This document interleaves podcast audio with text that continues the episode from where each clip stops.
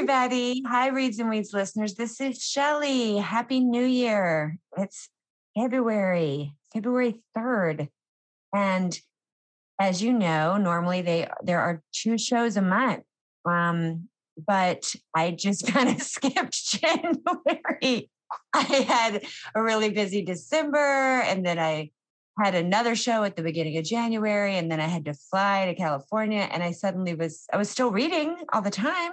Just wasn't recording. So I hope everyone read a lot over the holidays and got books they love and will recommend more books to me.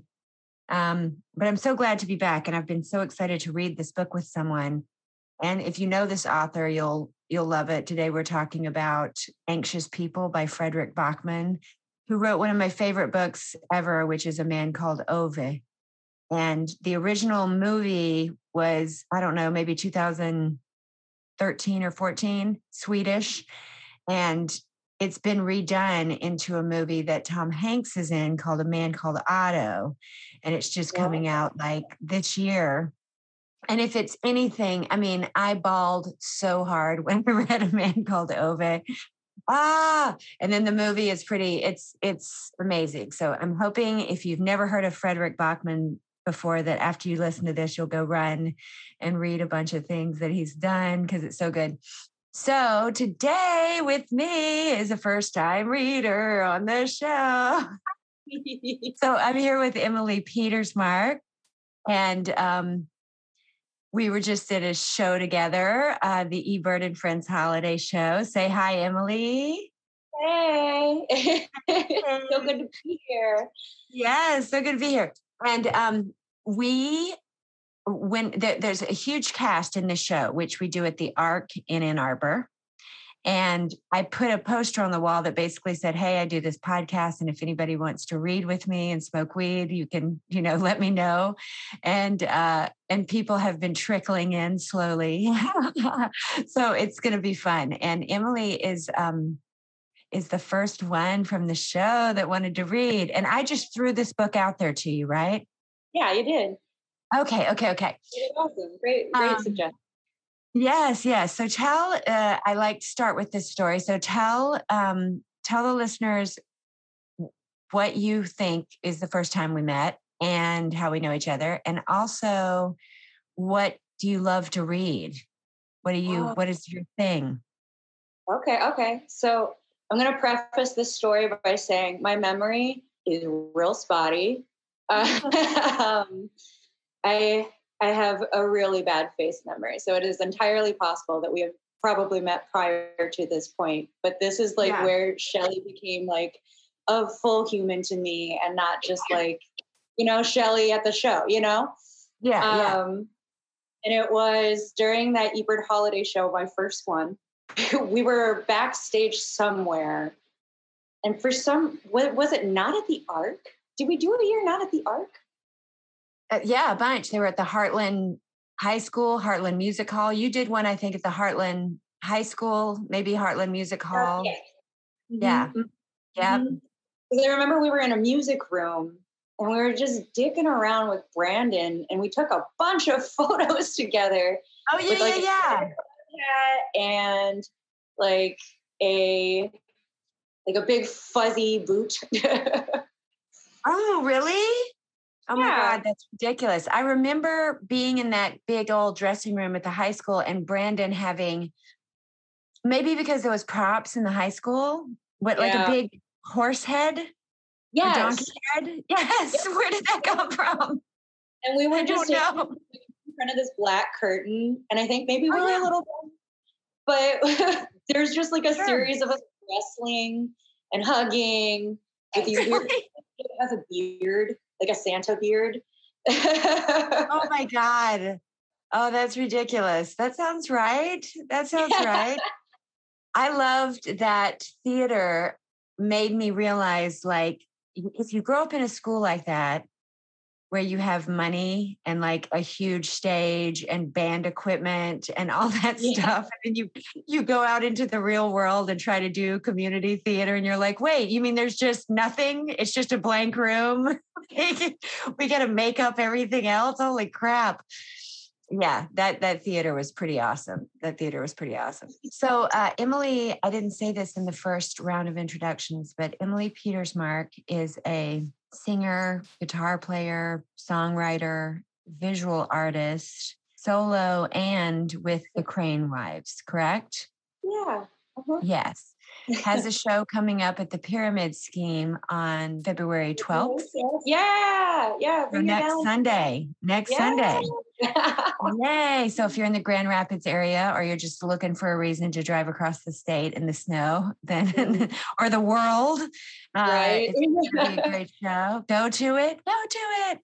Um, and we work together uh, at the holiday show this past December, and it was so great to see you on your own. It was just a, such a treat, such a treat. So, tell me about your reading history. Have you been a bookworm your whole life? Do you tend towards like a certain style or what? So I I was one of those kids who like devoured books.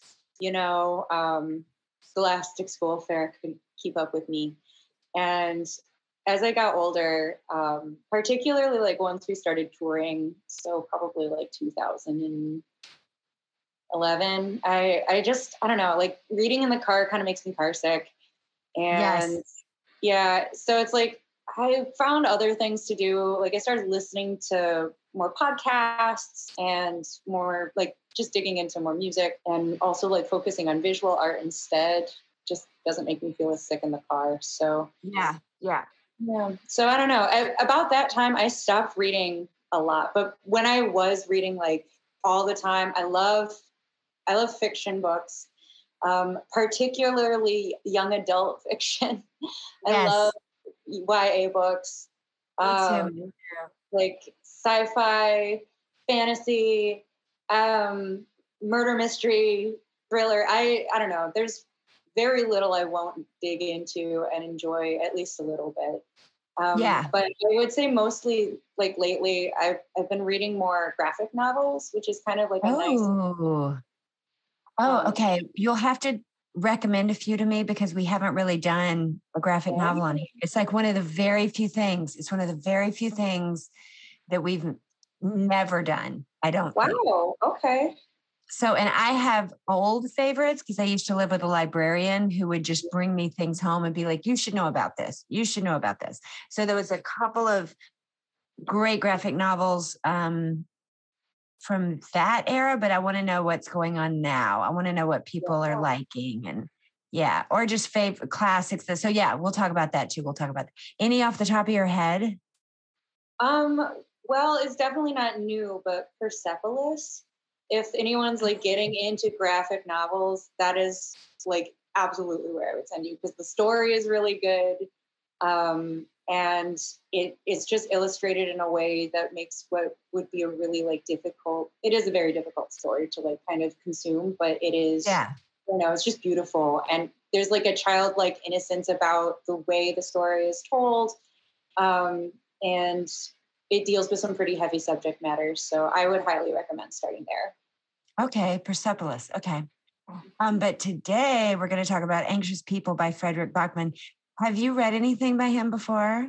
No, I have not. This was my first Fredrik Backman book. Yeah. Okay. So, um, give me your first. So, Fredrik Backman, for everyone who hasn't heard of him yet, he's probably about 41 years old. I think he was born in 81, and he's Swedish. And he, um, his first novel, I think, was in 2015 a man called Ove, which I mentioned earlier. And his style is this very human. It's it's a it's such an interesting mix of like very direct human relationships, mm-hmm. but it's very like charming and heartbreaking and, and real. Like there's no, he doesn't really put a sheen on any he just lays it out. Uh, he's and his character, his self, is kind of a curmudgeon. If you've ever heard of an in an interview or anything, he is. He I can, I can 100% see that. I'm actually kind of surprised to hear he's so young. I expected yeah. him to be maybe a little bit older. No, no, very no. interesting. Yeah, he's uh yeah, I think he's about 41 right now in Hmm. 2023 is when we're listening to this. So um and his characters are, are they're very real. Nobody's being overly shiny, you know, or sexy in these books that I I've mean, if anything, they're like overly ridiculous. Oh It's like- right. But but also I think he just says all the things that he- says all the the bad not the bad things, but like he ma- he lets people be as fucked up as they are. and as, and as weird as they are. But so Mhm. I want to give you a shot at just kind of laying out the overall, do a summary of the Okay. book. Like tell us what is happening. I tried to do this for my partner last night, and I was like the worst convoluted, stony conversation. So I'm going to do my best. Story is about a bank robber who Uh-huh. fails at robbing a bank and ends Yes. up in a hostage situation in which they accidentally hold an entire apartment viewing hostage.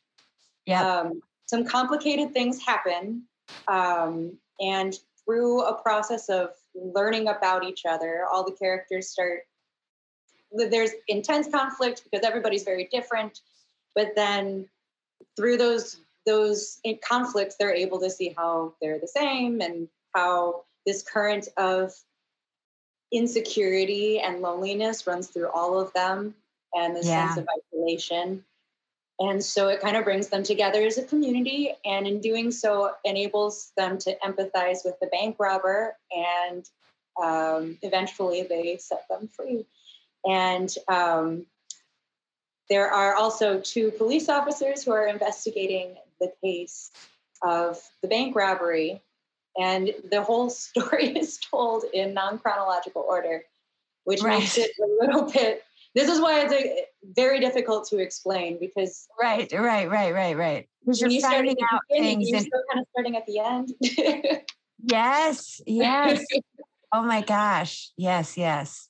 so And so if you hear this explanation, you're like, ooh, it's a hostage situation and it's cops, but it's Oh, not the way you would picture it. no, the the stakes are still very low. Like that was one thing stakes that, are low. that that I it kind of bothered me. Like before Shelly had started the podcast, um, like hit record, I had been talking about how this book um was just one that I had to sit with because initially I felt like this very in, like very intense feelings about it, and part of um my dislike of it was that like from as from American perspective, like interactions with the police aren't funny, right? Like generally speaking, they're not funny. Um, and I get that this person is not an American writer, and um, obviously his perspective is different, and these are supposed to be caricatures. But I had a hard time like feeling like wanting to like the police officers. I think because of the bias of like I don't really trust American police officers all that. Oh, interesting. So I didn't. I- oh my gosh. Okay. Yeah. So I had like Yeah. Um, but all that said, I think that even with that in mind, the book tells a bigger story about how humans are humans. Oh yeah. Oh and granted, it, right? Oh yeah. Um, and I think that that not every book has to like be the thing that says everything about everyone, but I think that this says a lot about like, especially like, I don't know, that surface level of anxiety that we all have to different degrees, Yeah. and how unifying it is, and how isolating it can be to not have a community of people who understand that. Like I felt yeah. like so much of the book was about like being an island and how hard that is and how that would eventually drive somebody to feel like what's the point of continuing Yeah. Yeah. It's it is about so many things. It's interesting. I Mhm. didn't think about the cops at all, except in, in the way that in the way that they're a father son and they're dealing with the death of the mom and they're kind of fumbling around in a small town, you know, like sure. the day before they're fumbling around and it's more about their tense relationship. But so and what the is things that they don't there- say to each other. Yes, yes. the the the setup, the scene in which all of these people are finding out about each other is is this apartment viewing. It's the day before New Year's Eve, and there's an apartment viewing and all of mm. these people you find out are there for different reasons reasons that you really don't understand at the beginning so it's a ridiculous thing why some of them are there like only one of them is really in need of an apartment actually so it's just this very weird thing about like why are they there and what happens is they didn't really think they were going to have to interact with each other they were just you know, going to be there as long as you're at an apartment viewing an hour or something, 30 minutes. And then when they're stuck together, it is revealed how strange all of their situations are. And the tension, or really like lack of tension, and the way they react to what could be a volatile situation is comical and almost idiotic. But this is the way it starts. I just need to read this because this will give you such a, a sense of Fredrik Backman's style. And when it when, and when you read it, it immediately I'm just going to read it. So very from the very beginning, I'm going to read quite a bit here, but just because it's so human. A bank robbery, a hostage drama, a stairwell full of police officers on the way to storm an apartment. It was easy to get to this point, much easier than you might think. All it took was one single really bad idea. This story is about a lot of things, but mostly about idiots. So it needs saying from the onset that it's always very easy to declare that other people are idiots, but only if you forget how idiotically difficult being human is, especially if you have other people you're trying to be a reasonably good human being for, because there's such an unbelievable amount that we're all supposed to be able to cope with these days. You're supposed to have a job and somewhere to live and a family, and you're supposed to pay taxes and have clean underwear and remember your password to your damn Wi Fi. Some of us never manage to get the chaos under control. So our lives simply carry on. The world spinning through space at 2 million miles an hour when we bounce on its surface like so many socks. Our hearts are bars of soap that we keep losing hold of. The moment we relax, they drift off and fall in love and get broken all in the wink of an eye. We're not in control. So we learn to pretend all the time about our jobs and our marriages and our children and everything else. We pretend we're normal, that we're reasonably and well educated, that we understand amortization levels and inflation rates, that we know how sex works. In truth, we know much about sex work as what USB leads, and it always takes us four tries to get those little buggers in. We pretend to be good parents when all we really do is provide our kids with food and clothing and tell them off when they put chewing gum they find on the ground in their mouths. We mind we tried keeping tropical fish and they all died. We really don't know more about children than tropical fish. So the responsibility frightens the life out of us each morning. We don't have a plan. We just do our best to get through the day because there'll be another one coming along tomorrow. Sometimes it hurts. It really hurts for no other reason than the fact that our skin doesn't feel like ours. Sometimes we panic because the bills need paying and have to be a grown up. We don't know how because it's so horribly, desperately easy to fail at being grown up because everyone loves someone. And anyone who loves someone has had those desperate nights where we lie awake trying to figure out how we can afford to carry on being human beings sometimes that makes us do things that seem ridiculous in hindsight, but which felt like the only way out at the time. So, the reason why I read that is because all of these characters, um, maybe I'll give Emilee a stab at just like talking about the characters. So, all these characters are in, in, in a particular state at this moment. And mm-hmm they're doing things for some reason that is kind of spun out like the, the the bank robber the seed of their actions kind of spun out from a particularly tragic childhood and you know a, a divorce. divorce yes and kind of last resort sort of panic decision there's a woman there who's not even looking for an apartment but she has this whole story about her life and there's this other woman who is seems like a cold, like Zara. Yes, yes. And then there's a couple, and your things are being revealed about them as they go along. You might start off thinking the woman is one thing and she becomes another thing, and the man and why they're at the house, and all of these things. Um, but that first passage lets you know, I think, that he's he's being forgiving. He's saying, like, we're we're this kind of weird human because life is hard and everybody's yeah. trying to do it in a way just to cling. So tell me something about the characters that surprised you or what you thought of as your favorite characters or just describe the characters because they're so fascinating all of them. There were yeah there were a lot of characters that stuck out to me. I really loved nadia um, and she is zara's therapist. And right Oh my God. I I just I felt like without Nadia, the whole book falls apart. Oh, and oh, really? Yeah, because for me, Nadia is that that voice that is telling people it's okay. Like she is the narrator telling people like we are all a mess. Like no one's got to figure it out. I yeah. you know, like she has her own past and things that she struggled with and she even while everybody's being an idiot she's the one who the only one who has patience with the idiots. Um yeah because they don't have patience with each other.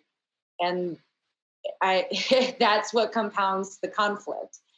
Um this idea that we're all um there's a quote in the book about conflict where zara asks why would i want to avoid conflict um, because her therapist Nadia is trying to give her skills to avoid conflicts in the future. Yes. And I just remember feeling like very struck by that comment because that was something that I thought of like as a young person going through therapy. Like I've had my therapist like be I've had that conversation. Um, oh yeah. It just felt very real. Um, to, to have somebody remind you like you don't have to go through your life like in fight or flight. Like mm-hmm. the world is hard. It's already so hard. Yeah. Yeah.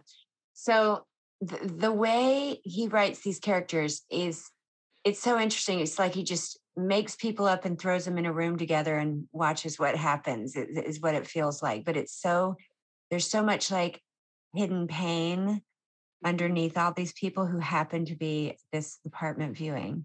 And Zara, the one who is in the story, but you're hearing her side life through her therapist meetings with Nadia, who she knows is the one who tried to jump off the bridge.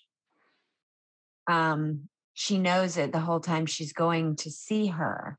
And it's this super slow reveal so this other layer of this book is that the apartment viewing uh, off the balcony, you can see this bridge, and the bridge ties together many of the people. So mm. the younger of the two cops um, stopped someone or did not stop someone from jumping off that bridge years ago when he was a little boy, and it's affected his entire life. He saw, yeah, he tried and the man still jumped. And then the next week he tried and someone didn't jump. Or like week after week after week, he would go back to the bridge because he felt like saving people. And the woman who didn't jump off the bridge ends up being Nadia, right? Mm-hmm. Yeah. Yep. And um, the first man who jumped off the bridge, um, that the the younger cop. So there's an older cop, Jim, younger cop, Jack. Um, and Jack was unable to save this man who had a closer connection to Zara's life. And he had actually left her his suicide note, which she had never opened. And because of that, she had also been watching the bridge and had seen Nadia get pulled away by Jack um, before she could jump. And through all of these things coming together, um, it, it kind of just exposes how close we are to being those people on the bridge. Like how it, it made Nadia completely question her whole life. Um, just having that experience, that brush with death, and then asking herself, like, am I happy? yeah. Yeah. And the they can see like everybody can see the bridge. Everybody's had some experience with this bridge. And so, what you start finding out about Zara slowly but surely is that she's a banker, that if you met her, she might seem like a scary, powerful woman who took no shit. Well, she's also kind of like, she's a nihilist. She's very cold and she doesn't like other yes. people and she thinks everyone's yes. beneath her. And she comes to these apartment viewings to basically just like look at the lower class and see how they live like they're animals in a zoo. Like she right. is she's but again there's layers or so she says or so mm-hmm. she thinks or yeah, so exactly. She, she's built this story up kind of that that's what she's doing but i think she's just can never stop moving or she'll feel too much you know and i also like, think that there's something in her that like needs that superiority like that idea that i am better because i have money because otherwise she's so concerned about whether or not she's a good person still and she talks about the ethics of banking and how she knows that what she does is unethical, loaning money, knowing that the market's going to crash and people aren't going to be able to pay it back. And she's ruining people. Um, yeah. And she knows that. And I think that all of those, like her haughtiness, her coldness, her belittling of other people stems from a very deep need to feel like she is superior, like she's she's good. There's a there's a wonderful coexistence of, I guess I would say, fear mm-hmm. and and masking among everybody that's there. Yes. Right? She's trying to be strong, but obviously she's all defensive and kind of living kind of in a way that's in a, yeah. yeah. Yeah. And then the couple is Annalena and Roger. Roger. Roger. Roger. They you meet them and they kind of just seem like a semi-retired couple who really likes redoing houses together. Like that's their fun. But then mm-hmm. these layers start coming up where you might think, or I thought at least, that maybe Annalena was a little submissive to him. Same. Yeah, but then it starts being revealed that it's because he let her go forward in her career and she always kind of felt a little bad because he could have gone forward with his career but he took care of the kids while she went up the ranks mm-hmm. and, and then by the time he was able to get back to work they forced him into retirement yes yes and so she's trying to give him it's so heartbreakingly sweet because at first you're like, what? It's like, why are they like this? And then when you unfold all the layers and you see that she's trying to make him feel valued as a man, you know, that's what she's doing. It's weird. It's dysfunctional, you know. Yeah. For example, she hires a professional disruptor and wow. this person is just he's the for the first like three chapters he's introduced he's introduced as the rabbit so right. he's a grown man dressed as a rabbit who comes yep. sneaks into apartment viewings to poop in their bathroom so that when prospective buyers come into the bathroom they walk in on a, a dude in a rabbit costume shitting and that, apparently that image never leaves you so Right. Um, yeah, which I would be surprised. I would be surprised. That's, that's what this book is.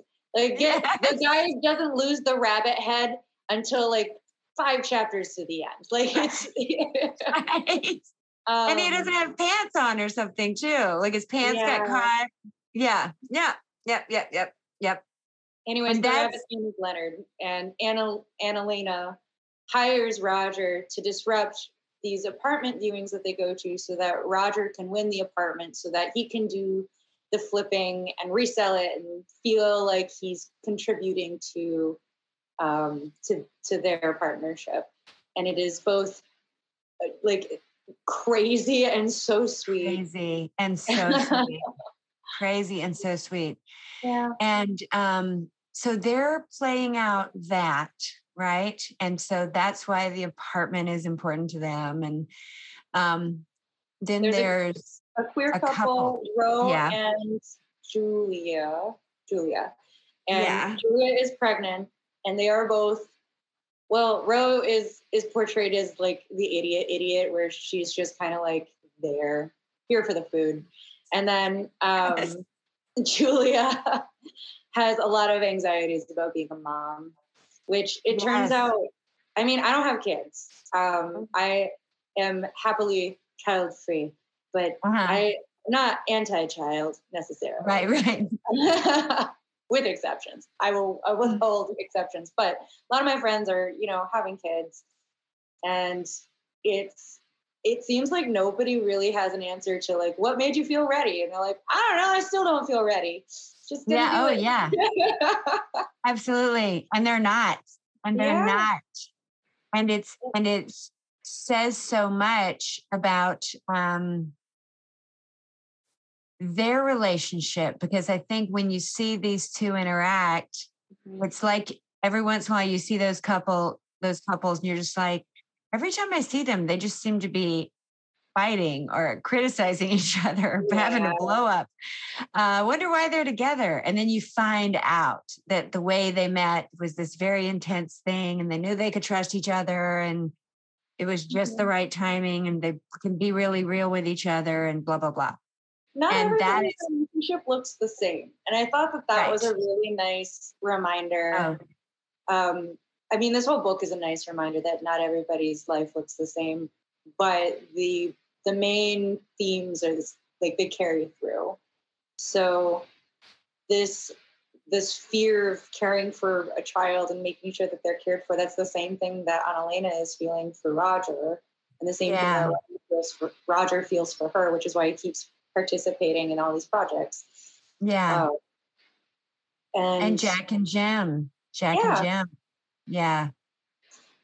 So yeah. I think it's just supposed to bring that like humanity to the relationship between like parent and child because I think there's a lot of lines too where you can tell that this author really empathizes with like the parental character because there's so many like comments about how parents are judged by their mistakes like you can yes.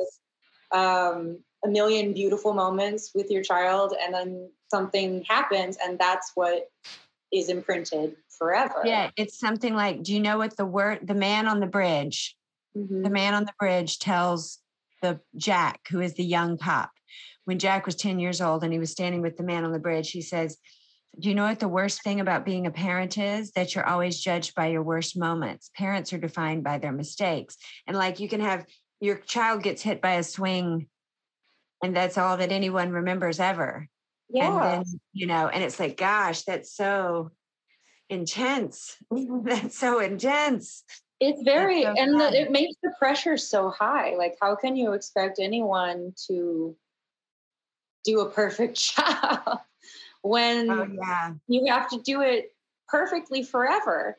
And I don't know. I I think this book really touches on something that has been i'm trying it, it's one of those like i know it's something i should do and it's very difficult but it's um, more more softness with people and harsher on the systems that bring the problems like people yeah. individuals are we're all idiots we're all just yes. idiots trying to figure it out yes and yes I appreciate that this book really does force you to acknowledge that every human being is flawed. Your parents, yes.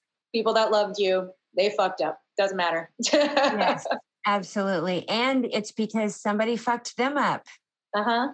A long time ago, and it's just keep go. People are hurting, they're doing their best, and then something crazy happens to them, and then they try to fix that, and they keep get going in another direction, and everybody's fighting a battle. You know, every single mm-hmm. person. So, a couple of mechanical parts of this book that you should know is part of it is told like Emilee was saying, it's not in any kind of particular linear order. It's part of it is witness statements to the police. And when you get to the end and you realize what the policemen actually know about what happened, then all of the interviews take on a different light because they're trying to get them they're trying to get the people who were at the apartment viewing and the real estate agent to tell them about uh, the viewing and what happened when the robber came and what happened when they left and they, because can't all, find the robber. The robber has escaped. The robber has all the hostages are released and they cannot find the robber. and they cannot find the robber and a gun went off Mhm. So they're concerned that the robber was hurt. And yes we find out later, much, much, much, much later, through a series of very convoluted actions and consequences, yes like including the rabbit having a fake blood capsule. I, Yes. I don't know that. I think there was a line where i was want like, that job basically. oh my god! Um, but accidentally pops open, and the gun accidentally goes off, but no one is hurt, and it's just, uh, there's so many little things you unlearn as this book goes. Oh Um, yes. Oh yes. That hit the, the unraveling of things.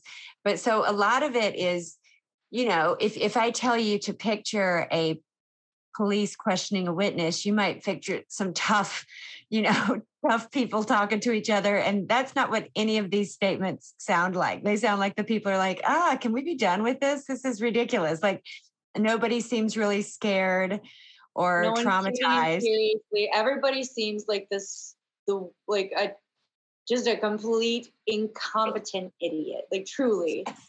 and you later find out that they're trying to be incompetent. They're they're they already Yeah. kind of. It's not that much of an act, but it is, Right. there is at least feigned ignorance to yes, protect yes. the identity of the bank robber because you find out that um, she is just a mom trying to keep uh, custody of her children. Yes. so, Um, oh my gosh, I'm going to to- ask you that right now since you brought it up. Something you don't really realize as you're reading it for hundreds of pages, you don't Yeah. realize that they never, they always say the bank robber. The Mm-hmm. bank robber did this, the bank robber did that. What did you, when did you see the bank robber? Was the bank robber there when you left? And they never use he or she or, and then suddenly you find out that it's a mom and that the Mm-hmm. whole story has been about a mom. And up until that point, I don't know if you were, but I was picturing it being a dad. Yep. Were you? Yes. Yep. Yep. And what, how did you react when that, what happened in your brain when you realized it was a mom? It took me a minute, like to to really recognize like the implications of that in terms of like the bigger statement, right? And because so much of this book has been about your assumptions and how they negatively affect um, your ability to create re- relationships, right? Yeah. And so, like when I was picturing the male bank robber, I had like a very specific image in my head of like a dude, like a big dude with a ski mask and a gun. And then now, with this information, this twist of like, this is a woman who not only um, is like not intimidating, um, but also like somebody who has up until this point not wanted to be a problem. Like so much of the the bank robber's story was told as like the dad didn't want to get in the way, didn't want to make a fuss, didn't want to um, get lawyers involved, just wanted you know everyone to be happy. And at and at the time, I was like, that's a good dad, right. then because that feels I'm like, that's surprising. right, Oh, and that surprising surprising. to me. Yes. And then like now with that being like the gender norm switched, it's like, oh, that makes a lot of sense. Of course, she wouldn't want to say anything. Of course, she wouldn't want to rock the boat. Um, Right. There's just, I don't know. And then it also makes her breaking point so much more dramatic, knowing that there's been years and years of not being able to express a need. And then finally, just like, I'm going to figure it out. Um, yes. Yes. And making a bad decision. yeah. So Yeah. yeah, it was So the, the way they end up in this predicament is this bank robber was trying to rob a cashless bank, which I didn't know exists. I'm like, what does that even mean? And they're in they're in Sweden and yeah, they're in a little tiny town the day before New Year's Eve, and this bank robber's desperate, and the the teller is kind of just like, "Oh my god, are you really trying to rob this bank right now? We don't even have any money." They're just like, "Get out of here!" That part of the story is like, wow, it's that character of uh, what I London. think this is it's a screenplay. It's like every scene, I'm like, I want to see this scene. I really want to yeah. see how they do. How do they put all those women in the closet smoking cigarettes and like, then they mm-hmm. find the guy with the rabbit head and like, how do I want to see what that looks like? That's ridiculous, you know. Yeah. And so yeah. it's it's insane. The cashless bank. So the robber realizes that they can't get the money they need from this cashless bank. So they just run into the first open door when they hear cop cars, and the open door happens to be this apartment viewing. Mm-hmm. And they happen to be holding a gun. And so they don't mean to be holding up a room full of people, but that's a, exactly what it feels like because somebody runs into the room with a gun and you're all scared. but also this person isn't shouting at you to lay down or making any demands. They're just kind of scared too. And mm-hmm. all of these people are so weird that they just respond in the weirdest way. They're just aggressive ways. Like that was one thing that i that that now with the gender reveal yes yes um, I it makes a lot more sense people's willingness willingness to be confrontational with her. Um, because when I picture like scary man with gun, I feel like even Roger, who is very combative at the beginning with the bank robber, wanting yeah. to know wanting information, just want to know what's going on. And he's everybody's boomer dad, you know, like yes.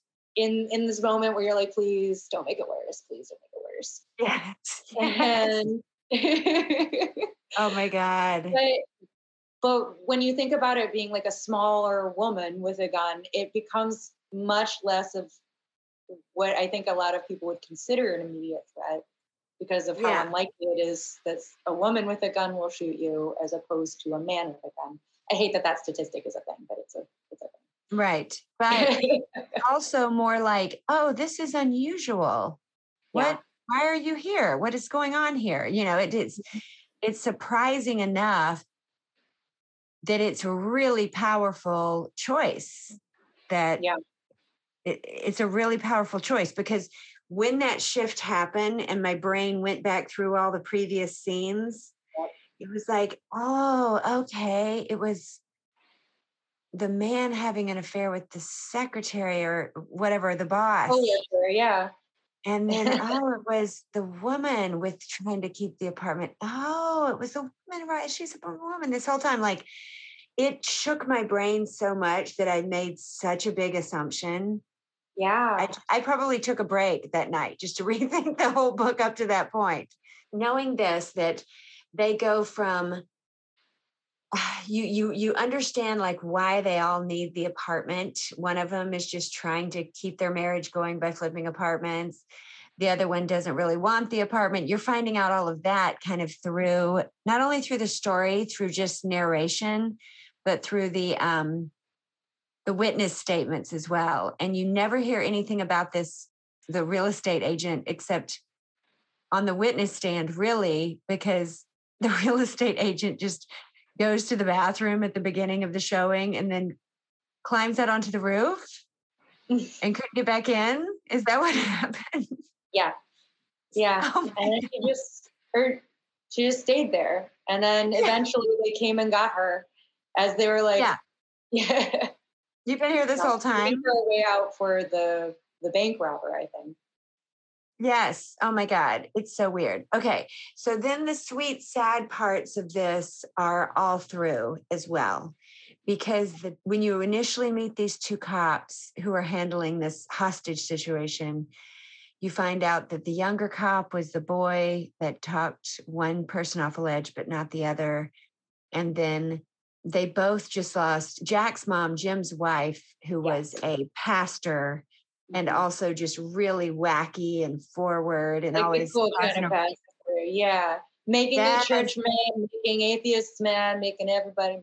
Yeah, I love it. Yes, yes, yes. It. And great character that's not even really in the book, just in their memories. And but still such a powerful character. This yeah. mom. I mean, all of this is trying to be worthy of other people, right? And like the good person that this these other people would want you to be, your children, your parents, yeah, spouse.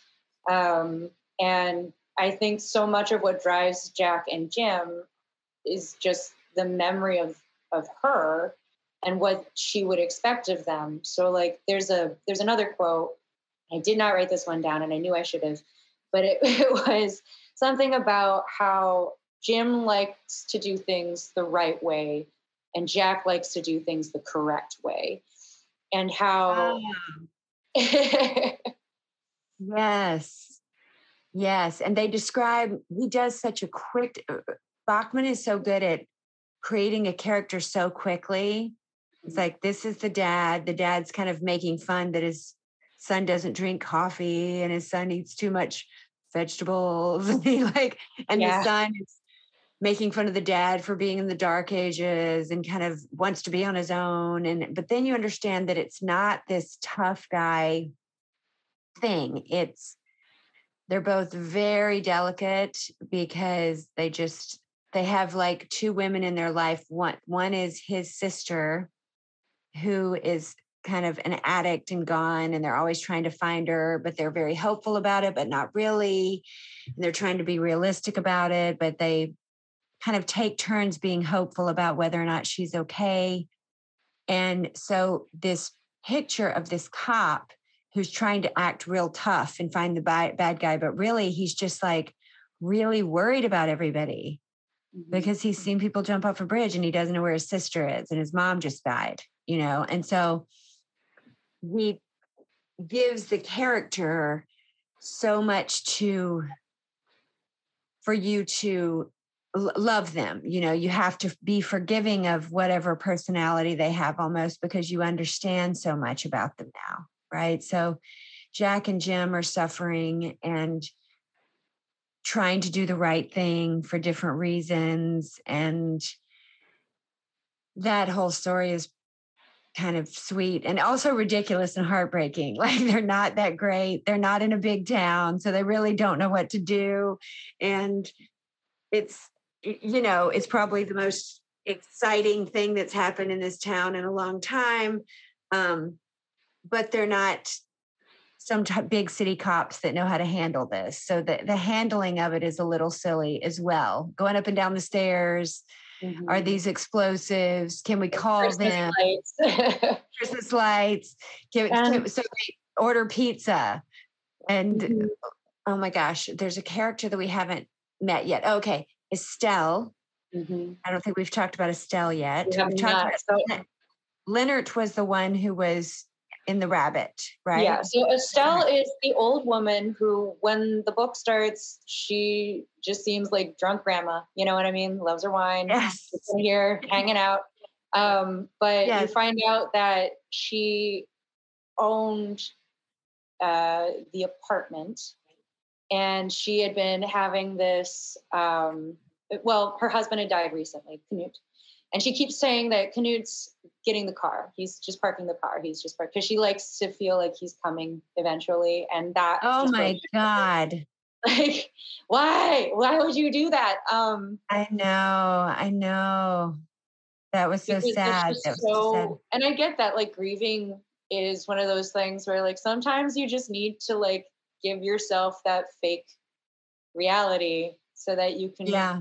not be in the sharp place for a little bit. It's just so real. And yeah. Oh yeah. But anyways, you find out that she had lived she lives in the apartment. And this is yeah. her apartment viewing. And she just wanted to have people there on New Year's Eve because they had always had people and over for New Year's Eve and she was very lonely. And that's uh, it's just it hurts so bad because the whole book it talks about how like isolation is what's driving these people to these breaking points and then once they come together as a community in this apartment learning each other's stories and being supportive, that's when they start to feel like, oh, I can be a parent. we can be honest in our marriage about what our needs are. yeah, he lets he lets people be deeply real and flawed. Mm-hmm. Like the um, dynamic between Ro and Julia, a lovable mess. Like Ro is the one that's trying something different every day. Like mm-hmm. I'm going to make cheese. I'm going to become a welder. Like, and Julia is anxious about everything, snapping about everything. But you do get a sense that they love each other. And yeah. it's because you hear their story of how they're coming together. And, um, oh, it's so sweet because, like, why everyone wants the apartment really, the only people that want the apartment are Annalena and Roger and Ro and Julia, right? They're the only ones legitimately considering buying the apartment.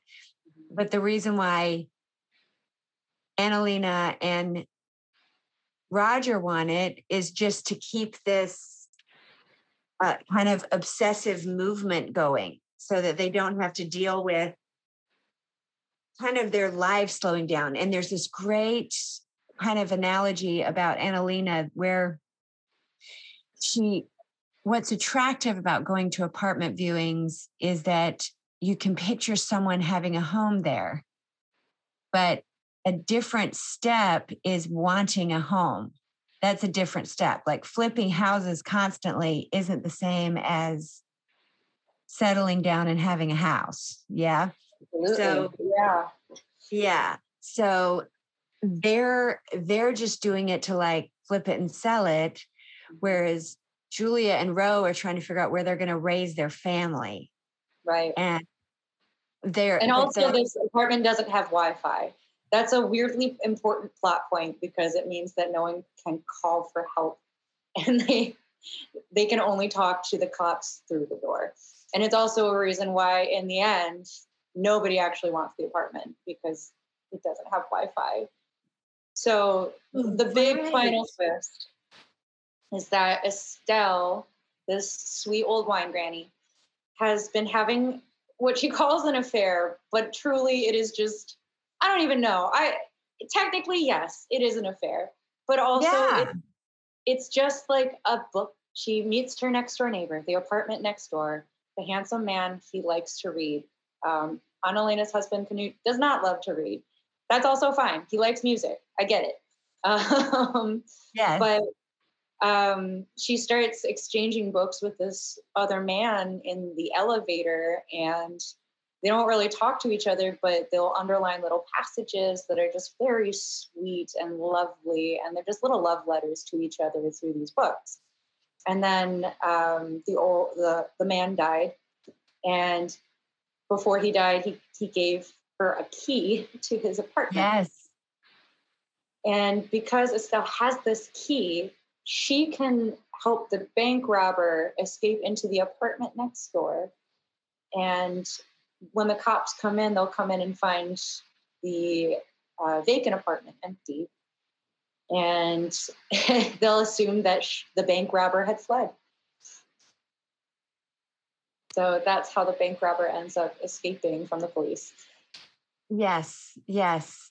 And so there are we're we're giving some spoiler alerts I'm sure. Yeah. But I don't think it I don't think it ruins anything because the way he does the reveal, the pacing and the order of all of these reveals is so satisfying because your opinion changes about people from chapter to chapter because you know a little bit more about their story and it makes their actions more plausible and more mm-hmm. acceptable because you sort of back up and you see like and they start treating each other a certain way they kind of go to different corners uh, when the rabbit shows up and the first thing you might think is like oh annalena is having an affair with that man mm-hmm. but then mm-hmm. you go oh that can't be it because why would he be here at this apartment viewing in the bathroom that doesn't make any why sense why is he dressed as a rabbit like none of that makes any sense but it is the simplest assumption right like we yes. are always taught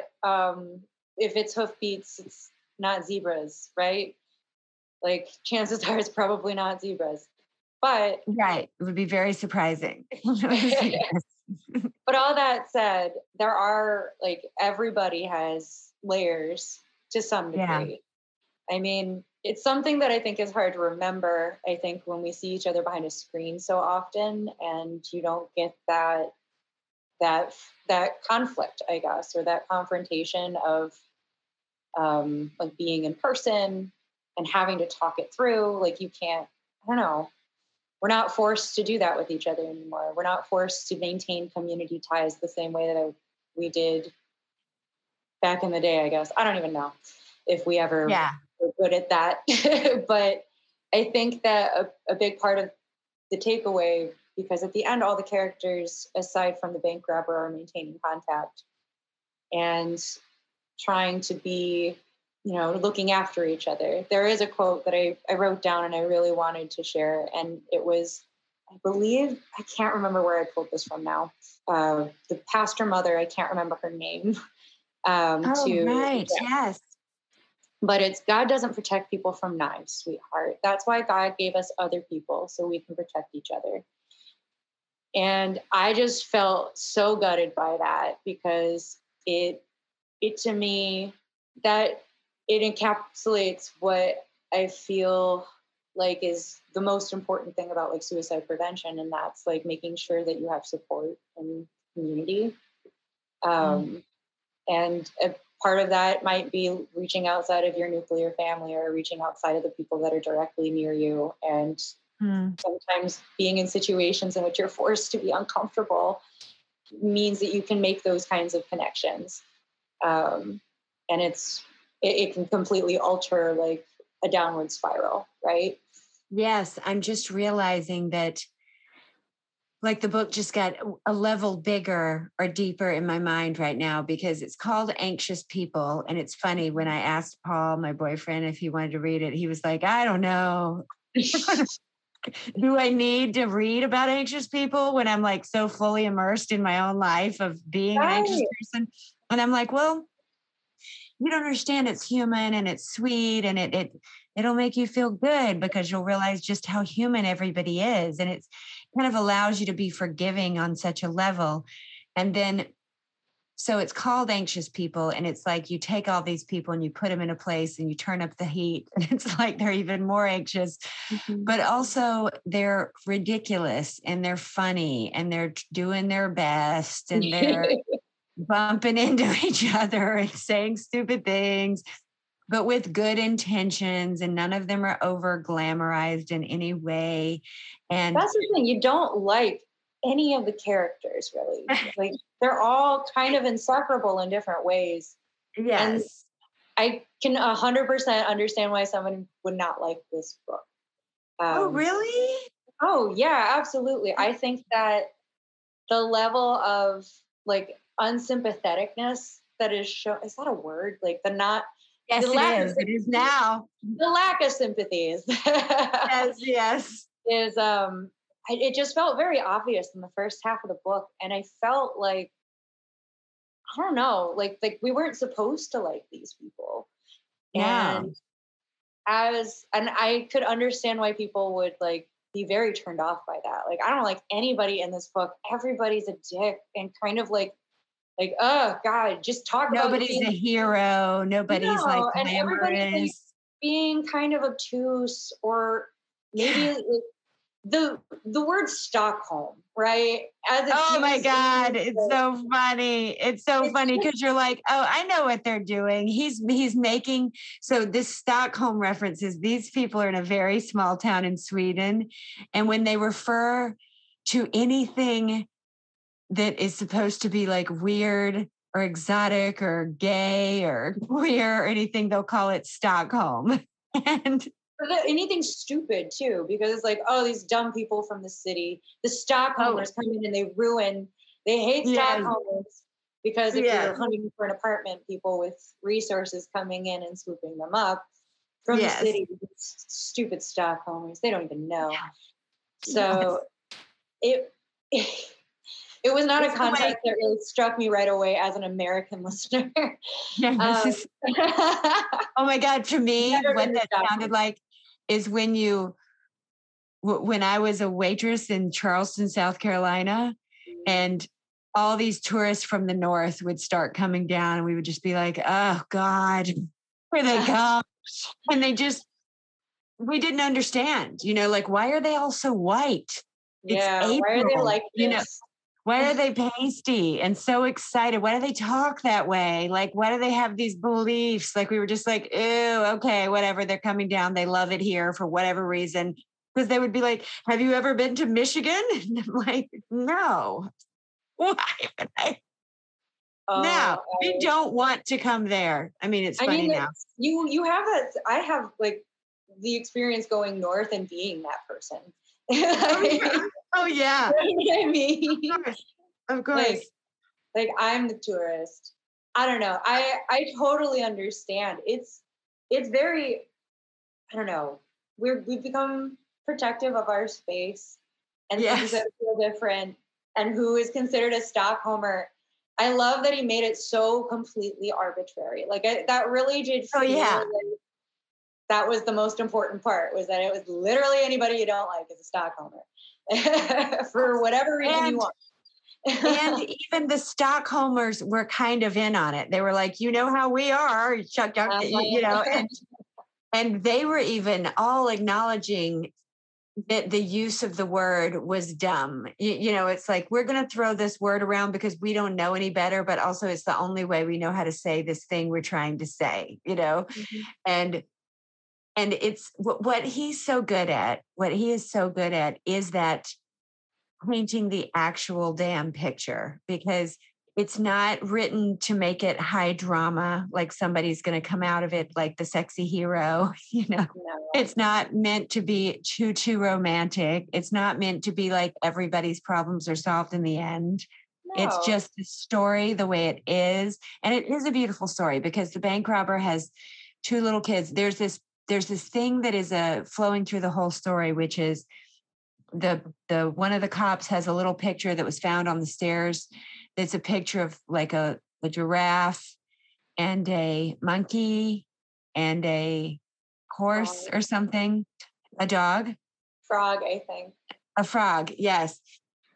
And they're trying to go like, what does this picture mean to you? And they all know what it is. They all know it's a little picture that the bank robber had in her pocket that her kids drew and she was feeling desperate and she, that was her family and but no one ever admits that they know what it is. And when they when he wraps up the story with like the reveal is that the two apartments used to be one big apartment so there's a way to get from one to the other and there's that crawl space and there's a key and there's all this stuff all that is revealed and then it's revealed that both apartments are being bought, and Estelle is staying in one, but the bank robber and her kids are staying with her mm-hmm. and sort of renting it because they could never afford it. And it's so sweet because they all get to